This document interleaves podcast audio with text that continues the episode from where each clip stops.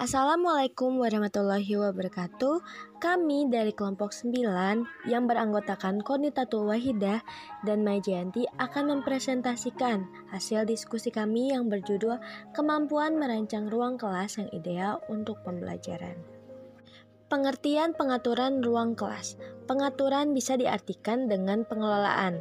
Menurut Windsor, Pengelolaan kelas adalah cara-cara yang ditempuh guru dalam menciptakan lingkungan kelas agar tidak terjadi kekacauan dan memberikan kesempatan kepada siswa untuk menciptakan tujuan akademis dan sosial.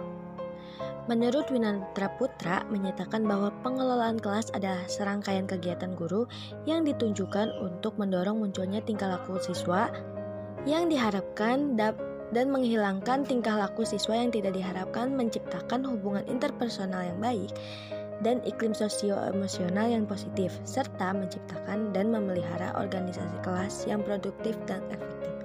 Dari pendapat di atas, maka dapat disimpulkan bahwa pengelolaan kelas adalah kegiatan yang dilakukan oleh guru yang ditujukan untuk menciptakan kondisi kelas yang memungkinkan berlangsungnya proses pembelajaran yang kondusif dan maksimal.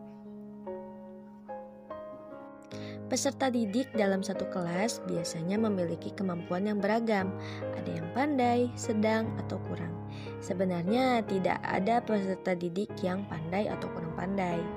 Yang lebih tepat adalah peserta didik dengan kemampuan lambat atau cepatnya dalam belajar, dalam menangkap pembelajaran yang disampaikan oleh guru. Untuk itu, guru perlu mengatur kapan peserta didiknya bekerja secara perorangan, berpasangan, kelompok, atau klasikal. Jika kelompok, kapan peserta didik dikelompokkan berdasarkan kemampuannya, sehingga ia dapat berkonsentrasi membantu peserta didik yang kurang, dan kapan peserta didik dikelompokkan secara campuran, berbagai kemampuan sehingga menjadi tutor sebaya.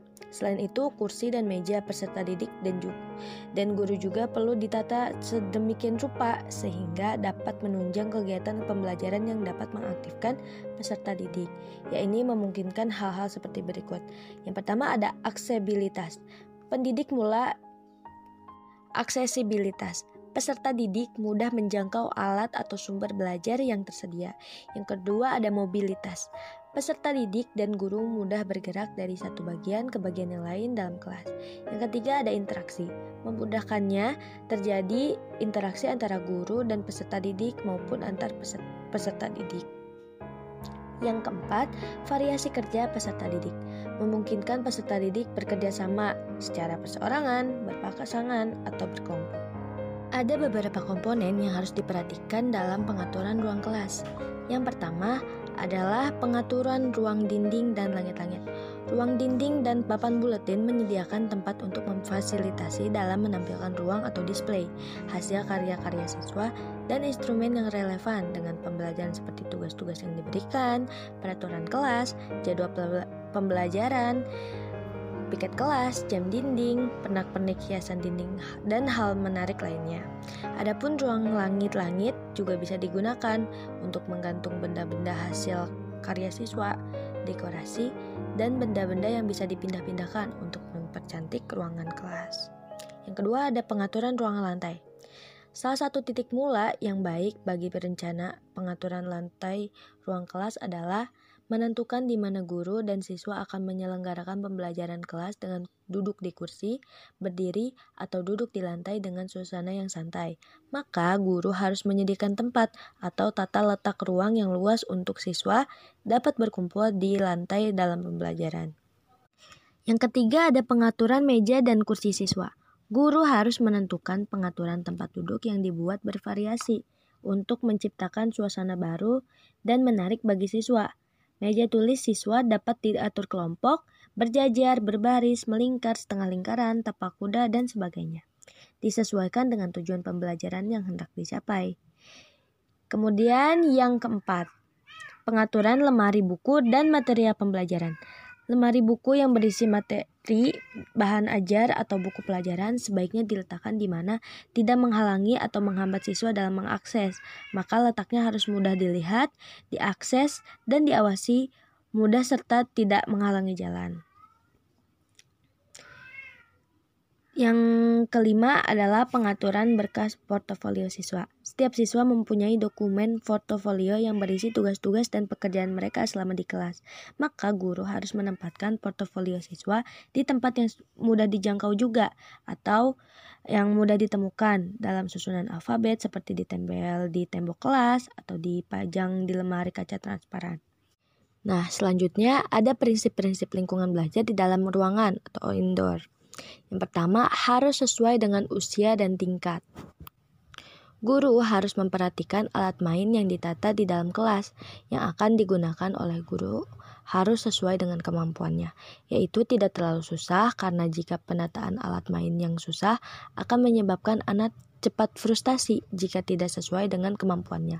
Akan tetapi, jika terlalu mudah, penataan alat main yang terlalu mudah bagi anak akan menyebabkan mereka mengalami kebosanan dan merasa dirinya tidak tertantang sehingga tidak akan menarik lagi bagi anak. Kedua, ada memperhatikan keselamatan dan kenyamanan anak didik. Guru juga harus memperhatikan keselamatan dan kenyamanan anak didiknya. Jadi, dalam penataan lingkungan belajar yang baik itu, penataan alat mainnya harus diperhatikan. Misalnya, ada alat main yang memang membutuhkan dampingan guru dalam bermainnya, maka diletakkanlah alat mainan tersebut di tempat yang sulit dijangkau agar anak-anak tidak mudah mengambilnya. Hal ini adalah bentuk keselamatan bagi anak-anak dari hal yang tidak diinginkan oleh guru. Ada juga prinsip-prinsip lingkungan belajar di luar ruangan atau outdoor. Yang pertama ada keamanan lokasi. Ketika sebuah pembelajaran dilaksanakan di luar atau outdoor, maka guru harus memperhatikan keamanan lokasi yang dituju. Seperti halnya memperhatikan dan mempertimbangkan apakah lokasi tersebut aman dari bahaya dan rintangan ketika anak berjalan, berlari, dan bermain di tempat tersebut. Yang kedua, kemudahan mengakses.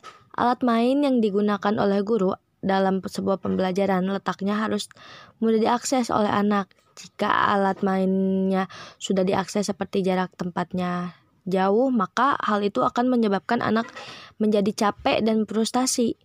Namun, dalam lingkup alat main yang masih aman digunakan oleh anak, jika alat mainnya butuh pengawasan oleh guru, maka guru harus meletakkan alat main tersebut di tempat yang susah dijangkau oleh anak didik. Yang ketiga ada pengelompokan usia. Jika di dalam satu kelas berbeda usia, maka penataan alat mainnya harus ada pemisahan berdasarkan usia atau paling tidak dibedakan menurut jam main anak berdasarkan usianya. Jika tempat bermain anak masih terbatas, tempat bermain anak diberikan pemisahan sesuai dengan usianya agar anak tidak terjadi agar tidak terjadi pertengkaran atau keributan yang disebabkan oleh anak yang lebih tua dengan usianya. Yang keempat, peletakan mainan. Hal yang harus diperhatikan apakah kegiatan bermain anak tersebut membutuhkan kegiatan bermain yang aktif bergerak bebas atau hanya kegiatan bermain yang hanya gerak pasif saja.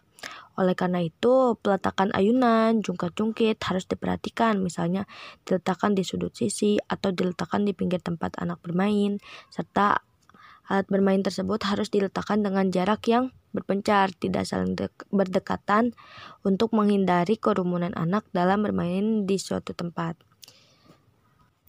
Yang kelima, jarak pandang pengawasan. Penataan alat main juga harus di tempat yang masih bisa diawasi oleh guru secara langsung. Selain itu, harus memperhatikan ruangan yang cukup dalam penempatannya sehingga jika terjadi sesuatu yang membahayakan bagi anak, guru bisa mem bisa mudah untuk menyelamatkan anak tanpa ada halangan mainan atau atau yang lainnya. Kemudian yang keenam, tanda usia atau pelabelan. Di tempat bermain harus diberikan tulisan dan label peringatan serta untuk usia yang sesuai oleh anak dengan kemungkinan bahaya yang akan ditimbulkan. Selanjutnya ada pengawasan. Lingkungan bermain juga harus diawasi.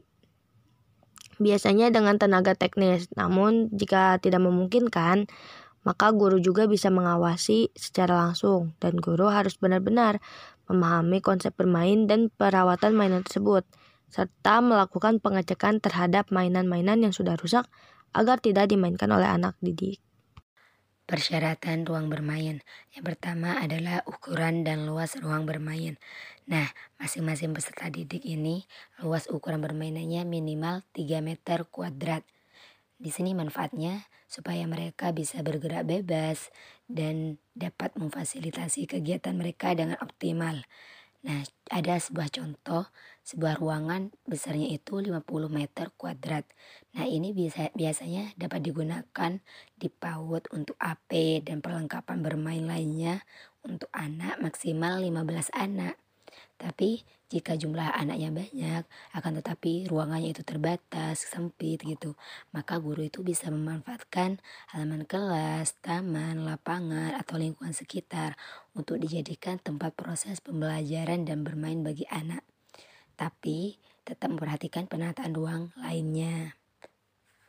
Memperhatikan penataan ruang bermain. Yang kedua adalah arah ruang. Nah, arah ruang di sini itu lebih utama untuk menghadap ke arah datangnya cahaya sehingga ruangan mendapatkan cahaya yang cukup dan udara yang segar. Nah, kalau udaranya segar, anak-anak itu bisa merasa nyaman. Yang ketiga adalah jenis ruang. Nah, ruang bermain itu hendaknya berdekatan dengan kamar mandi atau toilet gitu yang biasa digunakan anak untuk membersihkan dirinya atau ketika ingin buang air besar dan buang air kecil juga tidak jauh dari ruang bermain mereka. Terus yang keempat adalah jumlah ruang. Di sekolah selain ruang untuk bermain, maka hendaknya disediakan kayak ruang perpustakaan, ruangan kesehatan, ataupun ruangan-ruangan yang lainnya yang mendukung anak dalam pertumbuhan dan perkembangan mereka. Yang kelima adalah dinding. Nah, warna dinding di sini itu lebih utama berwarna cerah dan lembut karena di situ akan berdampak bagi ketenangan anak dan emosi anak didik. Contoh seperti warna biru muda, hijau muda, krem dan lain sebagainya. Akan tetapi di sini dinding tidak terlalu penuh dengan tempelan karya anak karena harus ada ruang kosong untuk keluasan pandang anak. Selain itu, dinding juga harus dijauhkan dari panel listrik. Dan boleh di sebagian dinding itu uh, seperti dipasang cermin gitu, karena bisa mengenalkan kepada anak bagaimana konsep diri anak tersebut. Yang keenam adalah lantai. Nah, lantai di sini itu tidak licin, tidak membahayakan bagi anak didik, mudah dibersihkan, tidak mudah lembab. Nah, jika bisa lantainya bisa menggunakan bahan yang mempunyai tekstur berbeda agar bisa merangsang sensori motorik anak didik itu lebih baik gitu. Kemudian bisa menggunakan karpet sebagai salah satu bentuk kewaspadaan karena ketika anak jatuh itu biar tidak luka dan tidak berdarah. Kemudian tidak boleh ada kabel-kabel listrik di lantai agar anak selamat dan aman. Selanjutnya adalah atap dan plafon. Nah, tinggi plafon ini minimal 3 meter. Karena jika tinggi plafonnya itu rendah, maka di situ akan terasa sempit dan pengap. Bahan dasar atap itu harus kuat, aman, dan tidak berbahaya. Nah, jangan sampai menggunakan asbes karena jika menggunakan asbes maka itu hal beresiko kepada kesehatan anak didik. Selanjutnya adalah pintu ruang bermain. Ukuran pintu tingginya itu adalah 2 meter, lebarnya 120 cm. Disarankan memakai dua bukaan dan arahnya itu arah keluar. Tapi jika ruangannya itu terbatas, maka disarankan untuk menggunakan pintu geser dan pegangan pintunya itu harus yang mudah dijangkau oleh anak. Dan guru juga bisa menyediakan pintu darurat karena khawatir jika suatu saat ada bahaya yang tidak diinginkan bisa menggunakan pintu darurat tersebut. Kemudian selanjutnya sirkulasi dan pencahayaan. Itu harus ada jendela dan ventilasi yang cukup supaya udara dan cahaya itu masuk dan terlindungi dari sinar matahari. Kemudian adalah bersih dari aman bersih dan aman dari polusi dan suara. Ruangan tempat bermain anak ini harus jauh dari sumber polusi dan kebersihan ruangan tersebut. Model penataan ruangan di dalam atau indoor berdasarkan usia. Nah, untuk anak usia 0 sampai 2 tahun, model penataan ruangannya itu prasarana yang digunakan di dalamnya itu harus ditata dengan menarik, menyenangkan, terbuat dari bahan yang ringan tapi kuat, tahan lama, mudah dibersihkan, desain bagus, berkualitas, aman bagi anak didik, tidak tajam, tidak runcing, dan permukaannya halus. Kemudian disediakan bantal atau karpet yang lembut, tidak mudah lepas dan tidak berbulu. Warna-warnanya juga yang digunakan biasanya warna kayu atau menggunakan satu warna saja. Kemudian anak itu bisa leluasa bergerak uh, ketika ingin merangkak, berjalan atau berlari kecil itu leluasa. Kemudian gerak papasan masing-masing anak itu biasanya selebar 1,5 sampai 2 meter. Dan anak-anak itu bisa terpantau, terbuka, dan transparan oleh guru tersebut. Area ruang bermainnya, yang pertama area motorik itu harus leluasa. Kemudian bahannya itu bisa dari plastik, spon tebal, karet tapi karetnya yang aman. Kemudian ukurannya itu harus menyesuaikan dengan ukuran tubuh anak usia 0 sampai 2 tahun. Kalau di area lainnya selain motorik itu juga harus leluasa uh, untuk anak memainkan apa yang disediakan. Kemudian harus ada tempat istirahat bagi anak tersebut. Tapi kalau untuk anak usia 0 sampai 1 tahun, itu tempat tidurnya itu harusnya terpisah dengan ruang bermain anak. Penataan lingkungan yang bermain, yang pertama maksimalkan kontak fisik dan emosional secara langsung dengan guru. Yang kedua, aktivitas bermainnya melibatkan guru dengan anak secara langsung. Yang ketiga, anak leluasa di dalam ruang bermain tersebut untuk bermain secara langsung dengan guru. Kemudian disediakan karpet atau alas yang nyaman untuk anak, terus memberikan berbagai macam aktivitas kepada anak tersebut. Untuk anak usia 0, 3 sampai 6 tahun, yang pertama, model penataan ruang bermainnya, prasarana di dalam ruang bermain tersebut harus ditata secara menarik dan menyenangkan, multifungsi, terbuat dari bahan yang ringan dan kuat, tahan lama, mudah dibersihkan, memiliki desain yang bagus, berkualitas, aman bagi anak, tidak tajam, kemudian tidak runcing, dan permukaannya juga halus. Hal ini karena bertujuan supaya tidak menimbulkan luka kecil atau luka parah ketika anak terbentur. Kemudian juga bisa lebih ekonomis Selanjutnya, furniture perabotan serba mini, ergonomis atau benar ukurannya sesuai dengan anak tersebut dan anak merasakan nyaman ketika melakukan aktivitas di dalamnya. Kemudian fungsional, sederhana, aman dan nyaman bagi anak. Dan warna-warna yang digunakan dasar sebagai dasar furniture tersebut itu sebaiknya kita memilih warna natural kayu atau satu warna saja. Hal ini tujuannya supaya AP atau alat permainan edukatif itu agar warnanya lebih menonjol dan terlihat gitu dengan mudah oleh anak tersebut dibandingkan dengan warna-warna furniture uh, dasar di dalam kelas tersebut. Cara memilih furniture. Yang pertama, meja dan kursi harus disesuaikan dengan ukuran anak. Yang kedua, ujung meja dan kursi tidak runcing. Yang ketiga, tempat penyimpanan alat main anak dan buku-buku tingginya setinggi jangkauan anak. Jika kursinya dari bahan plastik, maka pastikan bahannya kokoh, tidak licin di atas lantai. Jika bahannya kayu, maka pastikan catnya itu aman untuk anak, tidak bau dan tidak beracun. Kemudian permukaan furniture dari kayu itu jangan kasar furniture serba mini, ukurannya sesuai dengan anak dan anak nyaman menggunakannya. Fungsional, aman, nyaman, dan sederhana. Sedangkan warna yang digunakan dasar furniture tersebut adalah warna natural kayu atau boleh menggunakan satu warna saja dan hindari menggunakan warna-warna yang dapat menyilaukan mata anak. Hal yang perlu diperhatikan dalam menempatkan toilet, yang pertama, toilet anak itu harus dibedakan dengan toilet dewasa dan cukup setengah badan saja. Kemudian, ruangan toilet itu harus dekat dengan kegiatan anak. Nah, ini tujuannya supaya guru bisa mengawasi anak tersebut. Kemudian, airnya itu harus bersih dan juga dapat dijangkau oleh anak. Nah, hendaknya itu di dalam toilet tersebut ada sabun cair, tisu. Nah, di sini agar membiasakan anak untuk uh, pola hidup sehat. Kemudian ada tempat pembuangan benda yang kotor, contohnya kayak tempat sampah dan lain sebagainya. Kemudian lantainya itu diusahakan kering ya, supaya tidak licin dan tidak membahayakan anak.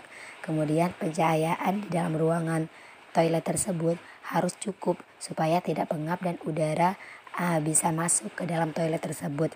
Kemudian uh, harus tetap menjaga kebersihan baik itu alat-alat di dalam toilet tersebut ataupun lingkungan sekitarnya. Cara menata ruang belajar di luar atau outdoor.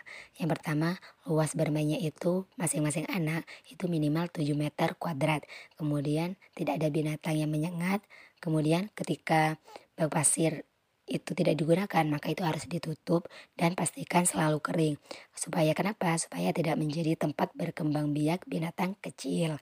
Kemudian ketika ingin melakukan area yang basah semuanya menggunakan air maka itu harus uh, menggunakan lantai yang tidak licin serta air tidak menggenang di tempat tersebut. Cara memilih dan meletakkan AP atau alat permainan edukatif luar di halaman. Yang pertama ada seluncuran. Nah, seluncuran ini harus menggunakan dasar yang cukup lambat tidak mudah patah dan putus. Kemudian jika menggunakan kayu, maka kayu tersebut harus licin agar anak itu tidak terkena serpihan kayunya. Kemudian tingginya itu harus menyesuaikan dengan tinggi usia anak didik tersebut. Pijakan tangganya itu harus lebih aman berbentuk datar. Kemudian perosotan spiral itu uh, itu tidak cocok untuk anak di bawah usia 5 tahun. Kemudian hindari perosotan yang terbuat dari besi. Kemudian bisa meletakkan dua perosotan secara berdampingan supaya anak itu lebih senang. Biasanya ketika eh, perosotan itu berdampingan, mereka akan lebih bahagia. Uh, selain perosotan di sini ada ayunan. Nah, peletakan ayunan itu pertama ayunan membutuhkan luas minimal 7 meter kuadrat per ayunan. Alas duduk ayunan itu dengan bahan kain, kanvas, dan karet lembut. Nah, untuk pengaitnya jangan menggunakan yang berbentuk es karena kalau berbentuk es itu kurang aman. Untuk anak di bawah satu tahun, itu harus menggunakan tempat duduk yang melingkari seluruh tubuh dan menggunakan sabuk pengaman. Sedangkan untuk anak usia 1-3 tahun, itu harus menggunakan sandaran dan sabuk pengaman. Kemudian selain ayunan juga ada yang ketiga terowongan. Nah, terowongan tersebut bisa terbuat dari semen, ban mobil, plastik, fiber, ataupun kardus. Kemudian diameternya itu biasanya digunakan adalah 80 cm dan maksimal panjangnya itu 2,5 meter. Nah, ideal ruangan yang digunakan oleh anak itu biasanya masing-masing per anak itu mempunyai luas 3 meter kuadrat. Kemudian ruang kelas belajarnya itu harus digunakan oleh satu kelompok. Dan ketika ada sebuah ruangan yang mengalami keterbatasan, maka ruang belajarnya itu bisa menggunakan moving class. Itu sebagai solusi untuk mengatasi keterbatasan ruang belajar tersebut. Mungkin cukup sekian presentasi dari kelompok kami. Jika ada yang ingin bertanya, dipersilahkan. Terima kasih.